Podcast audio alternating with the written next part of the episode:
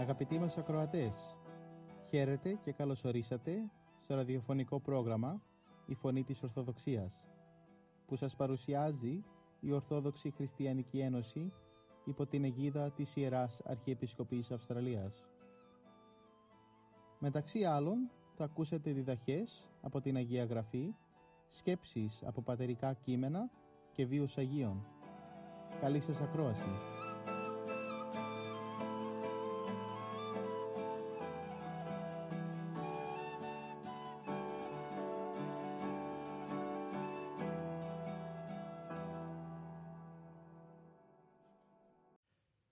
Σήμερα θα μας μιλήσει η κυρία Άννα Δημητρίου για το σημερινό Ευαγγελικό Ανάγνωσμα με θέμα την Ανάσταση της θυγατέρας του Ιάιρου και τη θεραπεία της ημωρούσης από το 8ο κεφάλαιο του Καταλουκά Ευαγγελίου στίχη 41 έως 56. Στο σημερινό Ευαγγελικό Ανάγνωσμα έχει να κάνει με την νεκρανάσταση της μοναχοκόρης του Ιαρίου και τη θεραπεία της ημωροούσης γυναίκας. Σύμφωνα με το κείμενο, μια σημαντική προσωπικότητα της συναγωγής, ο Ιάριος, πλησίασε τον Ιησού και του ζήτησε να τον συνοδεύσει στο σπίτι του για να θεραπεύσει τη μοναχοκόρη του, η οποία ήταν 12 ετών και ήταν στα πρόθυρα του θανάτου. Ο Χριστός ξεκίνησε για το σπίτι του, αλλά μια γυναίκα που υπόφερε από μομοραγία για 12 χρόνια και δεν είχε βρει καμιά θεραπεία από τους γιατρούς, τον πλησίασε και άγγιξε το άκρο του ενδύματός του. Το έκανε με απόλυτη βεβαιότητα ότι θα, θα θεραπευότανε. Η πίστη της βραβεύτηκε γιατί η αιμορραγία σταμάτησε αμέσως. Κανείς από τους ανθρώπους δεν αντιλήφθηκε το θαύμα που έγινε. Έπρεπε να γίνει γνωστό για να διδαχτεί ο λαός πόσο μεγάλη δύναμη έχει πίστης. Ο Χριστός συνειδητοποίησε ότι η δύναμη του είχε αφήσει και ρώτησε ποιος ήταν αυτός που τον είχε αγγίξει. Η γυναίκα πλησίασε με φόβο και πέφτοντας μπροστά στον Κύριο διηγήθηκε ενώπιον όλου του λαού γιατί με πίστη τον ήγγιξε και πως αμέσως σε θεραπεύτηκε. Εκείνος της είπε «Πάρε θάρρος κόρη μου, η θερμή πίστης που έχεις αυτής σε έχει θεραπεύσει, αυτής σε έσωσε. Πήγαινε εν ειρήνη και μείνε ήσυχη». Στο μεταξύ, καθώς έλεγε αυτά τα λόγια στη γυναίκα, ήρθε κάποιος από το σπίτι του αερίου και το ανήγγειλε ότι η κόρη του είχε πεθάνει και επομένως δεν χρειαζόταν να, να ενοχλήσει και να βάλει σε κόπο τον, τον, τον Κύριο. Ο Ιησούς του είπε να μην φοβάται, μόνο να εξακολουθεί να πιστεύει και θα σωθεί η κόρη του.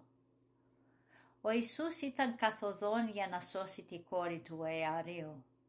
Μία άλλη γυναίκα όμως ζήτησε επίσης να θεραπευθεί και αυτό τον καθυστέρησε. Αυτό μπορεί να θεωρηθεί ως απώλεια χρόνου, επειδή η μικρή κόρη είχε μόνο λίγα λεπτά για να ζήσει. Αντί όμως να σπεύσει στο σπίτι του αερίου του ηγετικού μέλους της συναγωγής, ο Ιησούς σταματά και ξεκινά μία άλλη συζήτηση, αυτή τη φορά με μια γυναίκα με θέμα την ασθένειά της. Ο πατέρας της μοναχοκόρης που υπόφερε από τη δική του αγωνία και ένιωθε ότι δεν υπήρχε χρόνος για χάσιμο σε αυτή την κρίσιμη στιγμή, δεν πίεσε το Χριστό να πάει πιο γρήγορα, απλώς τον ακολούθησε και μοιράστηκε την τραγωδία ενός άλλου προσώπου, δηλαδή τον πόνο της συμμοραγούσας γυναίκας. Τα άσχημα νέα όμως δεν άρχισαν να έρθουν ο αρχηγός της συναγωγής ενημερώθηκε ότι η κόρη του είχε πεθάνει. Φανταστείτε ένα πατέρα να του λένε ότι η μονάχου κόρη του δεν ήταν πια στη ζωή. Και όχι μόνο αυτό, του είπανε να μην ενοχλεί άλλο τον διδάσκαλο, αφού δεν υπήρχε πλέον λόγος να το κάνει. Αλλά ο Ιησούς δεν γύρισε πίσω, δεν έφυγε. Αντί αυτού του είπε μη φοβάσαι, Απλά πίστεψε και θα γίνει καλά. Δεν είναι εύκολο να εννοήσουμε τι ένιωθε στο άκουσμα αυτών των λέξεων. Αν είχαν ακούσει αυτά τα λόγια του Κυρίου οι σοφοί της γης, θα είχαν, θα είχαν ανταποκριθεί, θα λέγανε «Γιατί πράγμα μιλάς, η κοπέλα είναι νεκρή και θα την φέρεις πίσω» Πώς θα λειτουργήσει αυτό, είναι αδύνατο. Η λογική δεν μπορεί να παραδεχθεί ένα τέτοιο θαύμα. Ο πατέρας ήδη είχε αρχίσει να θρυνεί. Επίσης είχε κάποια ανησυχία, γιατί ο Χριστός είχε αργήσει να φτάσει στο σπίτι και πάνω από αυτό του έλεγαν ότι η νεκρή κόρη του θα γινόταν καλά. Αυτό ακουγόταν περίεργο. Η κόρη του ήταν νεκρή. Αλλά θα γινόταν καλά. Πώς έπρεπε να συμβεί αυτό; Τι εννοούσε ο Κύριος; Η απάντηση είναι ότι μόνο μέσω της πίστεως γίνονται τέτοια θαύματα.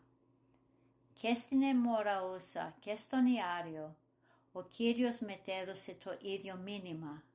Στη γυναίκα της λέει κατόπιν του θαύματος και της ομολογίας της «Θα η κόρη μου, η πίστη σου σε έσωσε».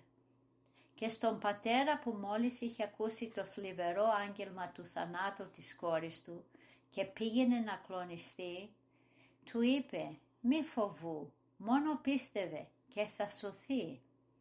Και οι δυο ήταν ναυαγιασμένοι από τον, και από τον καταποντισμό τους τους έσωσε η πίστη τους που έδειξαν στο Κύριο και στα λόγια Του. Αυτή η πίστη τους ανέσυρε από τα λυσασμένα κύματα του θανάτου, γιατί ήταν αυτή η πίστη που αρχικά τους είχε οδηγήσει στο μεγάλο γιατρό, το Χριστό, που, τις, που τους είχε εγείρει από το θάνατο και από την απελπισία. Είναι βέβαιο ότι στην περίπτωση αυτή η πίστη τους τους έσωσε. Χωρίς πίστης τίποτα δεν θα γινόταν. Οι θλίψεις και οι περιπέτειες της ζωής μας, οι αρρώστιες, οι πειρασμοί, οι φτώχες, οι θάνατοι μας πλήττουν. Εδώ ακριβώς μας χρειάζεται θάρρος και πίστη. Αν όμως δεν προσέξουμε και αφήσουμε το σατανά να μας, απλο... να μας αλωνίσει την σκέψη μας με λογισμούς απελπισίας, τότε ο πόνος μας θα μας συντρίψει και πολύ πιθανόν θα αποχωριστούμε από τον Χριστό και τον Σωτήρα μας. Τότε τι γίνεται όταν κλονίζεται η πίστης και καταφέρνει ο πονηρός να μας πάρει από τα χέρια μας την εμπιστοσύνη που είχαμε στο Θεό, που ήταν το σωσίβιο της ζωής μας. Τι θα γινόταν εμοραούσα αν δεν είχε την πίστη που έδειξε; Θα πέθαινε ερήπιος στους δρόμους αφού δεν είχε από πουθενά βοήθεια και ο Ιάριος θα μαράζωνε από τον πόνο του. Ο Χριστός καθυστέρησε στην άφηξή του στο σπίτι του Ιαρίου, αλλά ήξερε ήδη ότι ο θάνατος δεν έχει μόνιμη κυριαρχία πάνω στους ανθρώπους και έτσι δεν ανησυχούσε για την καθυστέρηση. Ηρέμησε το φόβο του πατέρα που θρυνούσε και του ζήτησε μόνο να πιστέψει. Κατά την άφηξή τους στο σπίτι, ο Χριστός είπε ότι η κοπέλα δεν ήταν νεκρή, αλλά κοιμόταν, γεγονός που έκανε μερικούς από τους παραβρισκόμενους να χλεβάσουν τα λόγια του.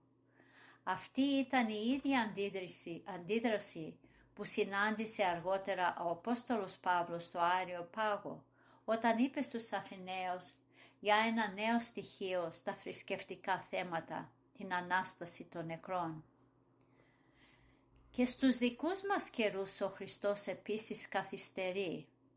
Γιατί επιμένει να έρχεται τόσο αργά πολλές φορές; Ο Άγιος ο Νικόλαος ο Βελιμάνατσοβιτς μας λέει «Η πρόοδος του Κυρίου είναι δύσκολη, γι' αυτό περπατάει αργά. Κάνει το δρόμο του μέσα από δεξαμενές αίματος, μέσα από το σκοτάδι των αμαρτιών, μέσα από τα αγκάθια των ληστών. Ο δρόμος του είναι στενός και πολλοί πεπτικότες αμαρτωλοί βρίσκονται στο χείλος της Άβυσσου, από δεξιά και από, και από αριστερά. Πρέπει να σκύψει προς όλους, να τους σηκώσει και να τους φέρει πίσω του, έτσι ώστε να προχωρήσουν όλοι μαζί. Γι' αυτό περπατά αργά. Αμήν.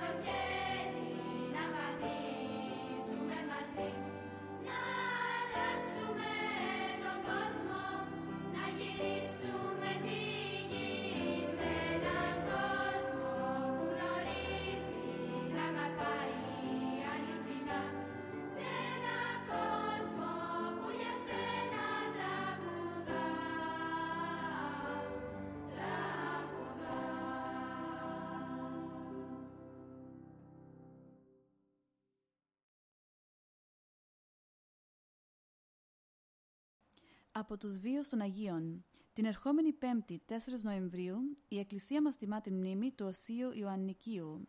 Στο πρόγραμμα μας σήμερα θα αφιερώσουμε μερικές σκέψεις από τη ζωή του.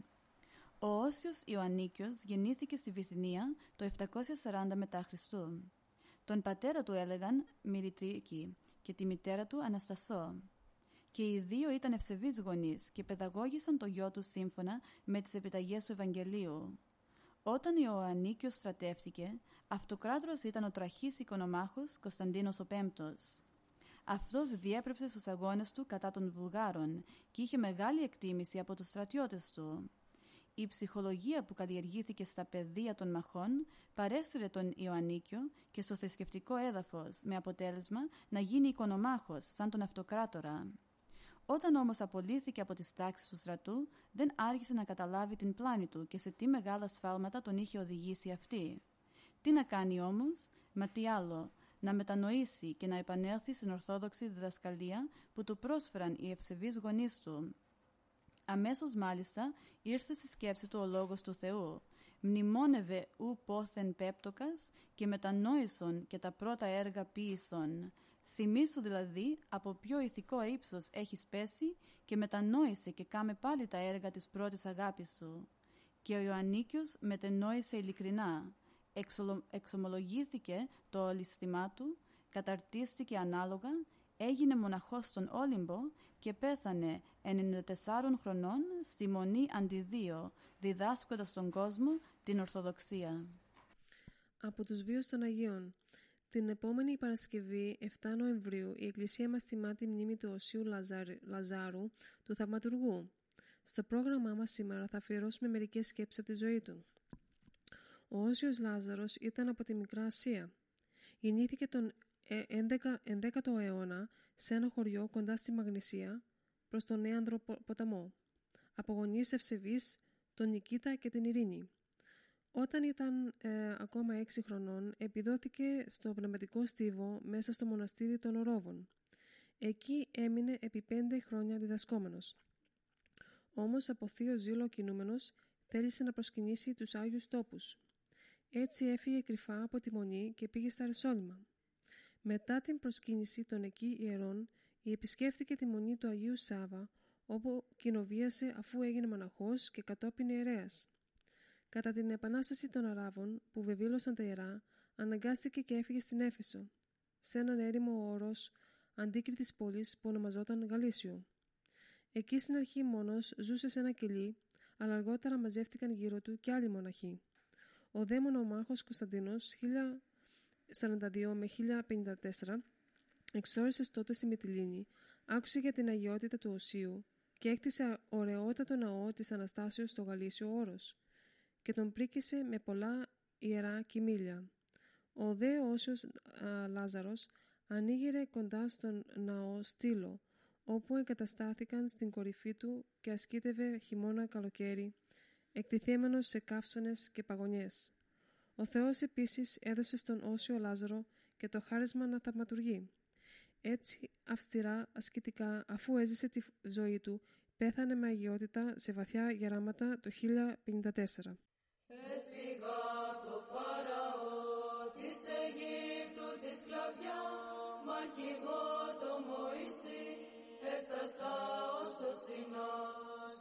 Στο Σινά να ανεβώ στο Σινά να ανεβώ ο πολύ το επιθυμώ στην Αγία κορυφή και να λέω την ευχή η ανάβαση σκληρή Δε μου δώσ' μου υπομονή, καρτερία και αντοχή, να αποκτήσω την ευχή, την ευχή για να τη λες. Πρέπει από το μυαλό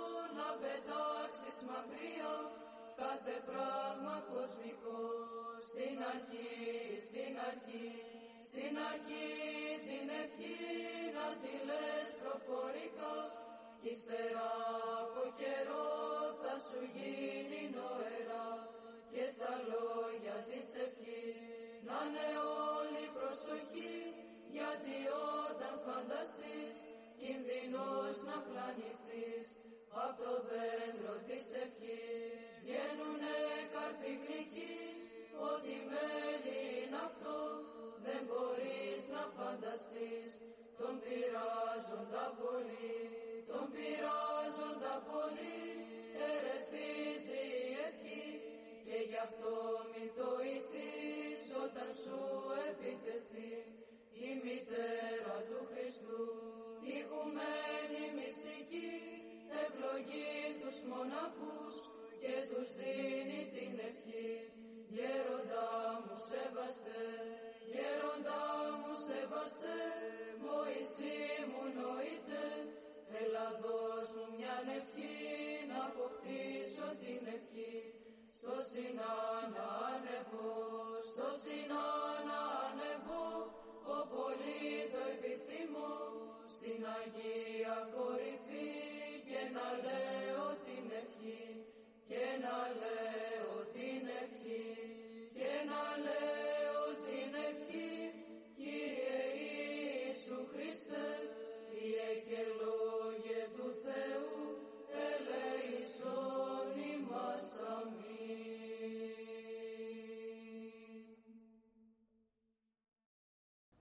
Συνεχίζουμε το πρόγραμμά μας με μερικές σκέψεις από το Γέροντα Παΐσιο για το παράδειγμα που χρειάζεται να δίνουμε στους άλλους. Ένας μοναχός ρώτησε τον Πάτερ Παΐσιο «Γέροντα, οι άνθρωποι που ζουν πνευματικά στον κόσμο πρέπει να δείχνουν στους κοσμικούς ότι νηστεύουν». Όταν πρόκειται για διατεταγμένες νηστείες της Εκκλησίας μας, Τετάρτη, Παρασκευή, Σαρακοστές κλπ, τότε πρέπει, γιατί αυτό είναι ομολογία της πίστεως. Οι άλλες όμως νηστείες, δηλαδή αυτές που γίνονται από άσκηση για την αγάπη του Χριστού ή για να εισακουστεί η προσευχής μας σε ένα αίτημά μας, πρέπει να γίνονται κρυφά. Σκοπός είναι να ζούμε ορθόδοξα, όχι απλώς να μιλούμε ή να γράφουμε ορθόδοξα. Γι' αυτό βλέπεις ένα κήρυγμα δεν πληροφορεί, δεν αλλοιώνει τον άλλον, όσο καλό κι αν είναι, αν ο ιεροκήρυκας δεν έχει βίωμα. Αν γέροντα ο ακροατής ή ο αναγνώστης έχει καλή διάθεση, ε τότε αυτός έχει ήδη τη Θεία Χάρη, γι' αυτό και ωφελείται. Ένας όμως που δεν έχει καλή διάθεση θα πάρει και θα εξετάσει αυτά που, που λέει ο ιεροκήρυκας και δεν θα έχει καμιά ωφέλεια. Το να σκεφτόμαστε ορθόδοξα είναι εύκολο. Το να ζούμε όμως ορθόδοξα θέλει κόπο. Μια φορά ένας θεολόγος είχε κάνει μια ομιλία και είχε πει να πάνε να δώσουν αίμα γιατί υπήρχε ανάγκη. Και πράγματι πολλοί παρακινήθηκαν και έδωσαν πολύ αίμα. Εκείνος όμως δεν έδωσε ούτε μια σταγόνα. Οι άλλοι τότε σκανδαλίστηκαν. Εγώ τους είπε εκείνος με την ομιλία που έκανα και παρεκκίνησα τον κόσμο να δώσει αίμα, είναι σαν να έδωσα το περισσότερο αίμα. Έτσι ανέπαβε το λογισμό του. Καλύτερα ήταν να μην έκανε την ομιλία και αθόρυβα να πήγαινε να δώσει λίγο αίμα. Η ζωή μετράει. Ο σκοπός είναι να είσαι άνθρωπος πνευματικός, να ζεις κοντά στο Χριστό και να βοηθάς τους άλλους. Όταν ο άνθρωπος έχει ζωή σωστή, το έργο του πληροφορεί. Σε μια πόλη ήταν ένας προτεστάντης που όλους τους κατηγορούσε, τι κληρικούς, τι δεσποτάδες. Εκεί κοντά σε ένα μοναστήρι ασκήτευε και ένας μοναχός. Μια φορά ρώτησε τον προτεστάντη ένας άθεος. «Καλά, όλους τους δεσποτάδες, τους παπάδες, τους κατηγορείς. Γι' αυτόν τον καλόγερο τι έχεις να πεις» «Αυτόν τον παραδέχομαι», του λέει, «γιατί διαφέρει από τους άλλους. Ένας πιστός, όπου κι αν είναι, πόσο βοηθάει όταν ζει σωστά; Πόσο βοηθούν αυτοί που έχουν μια θέση όταν κρατάνε λίγο; Γι' αυτό και εγώ κοιτάω μερικούς μεγάλους να τους δω όταν έρχονται για να τους βοηθήσω, γιατί αυτοί μπορεί να βοηθήσουν πολύ θετικά με το παράδειγμα. Να, ένας στρατάρχης που γνωρίζω είναι παράδειγμα. Και ό,τι κάνει, το κάνει μέσα από την καρδιά του. Δεν το κάνει εξωτερικά. Οι άλλοι που τον βλέπουν προβληματίζονται και βοηθιούνται. Παλιά και οι άρχοντες του τόπου είχαν αρχές. Πίστευαν. Ξέρετε τι είχε πει μια αρχόντισσα σε κάποιον βουλευτή σε μια πόλη; Είχε πάει με το σύζυγό της στην περίοδο της νηστείας του 15 Αυγούστου σε ένα γεύμα που είχαν εκεί ψάρια, κρέατα. Αυτή δεν έτρωγε γιατί νήστευε. Το πρόσεξε ο βουλευτής και της είπε «Ασθενείς και οδηπόροι νηστεία δεν κάνουν». «Ναι, οδηπόροι μερόδες», του απάντησε εκείνη και δεν άγγιξε τίποτα από τα αρτήσιμα. Θέλω να πω ότι παλιά οι τοπικοί άρχοντες ενδιαφερόταν για την Εκκλησία. Ήταν παράδειγμα για το λαό. Αυτό που θα βοηθήσει θετικά τους ανθρώπους σήμερα είναι το παράδειγμά μας το χριστιανικό και η ζωή μας η χριστιανική. Λαμπρή Ορθοδοξία, όμορφη πατρίδα μας, στα στήρευτες πήγες ζωής και χαρίτους, στα γάργαρα νερά, νερά Κούραστα τα μάτια μας εκλάψανε Θα τραγουδάμε με χαρά με τη σημαία μας ψηλά Που λεβεντιά και μαμαρτύρων έχει κεντήσει Σημεοφόρε μισαλνία, γιο ατίμητο πάνι, σ' όλα τα πέρατα της γης να κυματίσει.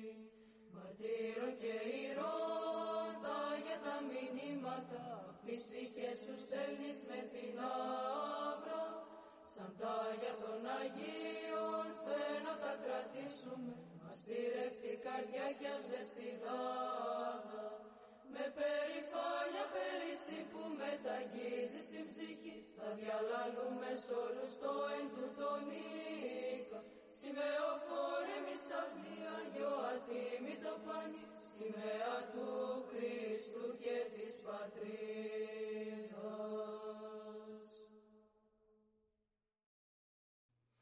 Συνεχίζουμε το πρόγραμμά μας με μερικές σκέψεις για τον Θείο Φωτισμό.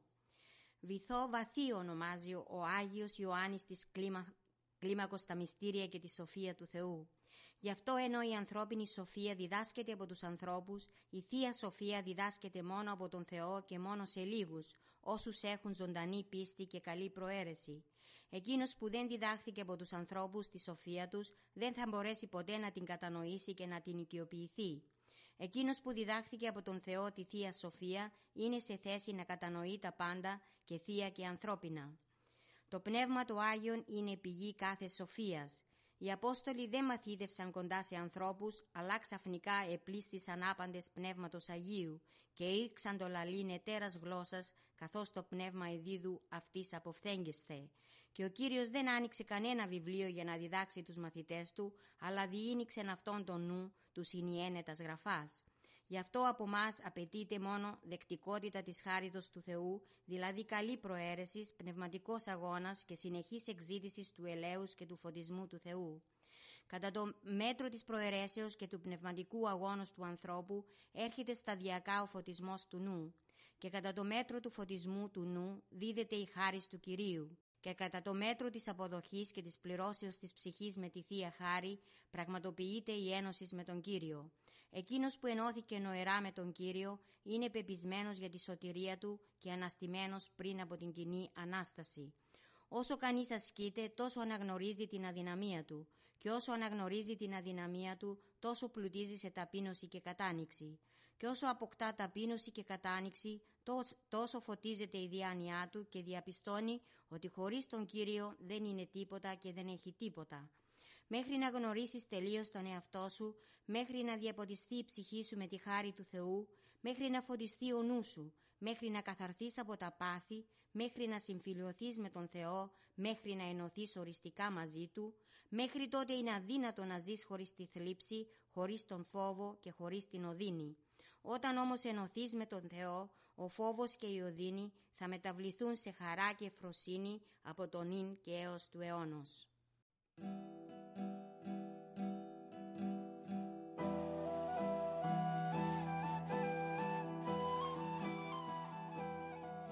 Και εδώ φτάσαμε στο τέλος του προγράμματος. Σας ευχαριστούμε για τη συντροφιά σας και θα είμαστε και πάλι κοντά σας την επόμενη εβδομάδα. Μπορείτε επίσης να μας παρακολουθήσετε στο Facebook, Spotify και στο YouTube κανάλι Greek Orthodox Christian Society Sydney. Αγαπητοί μας ακροατές, ο Θεός μαζί σας. Χαίρετε.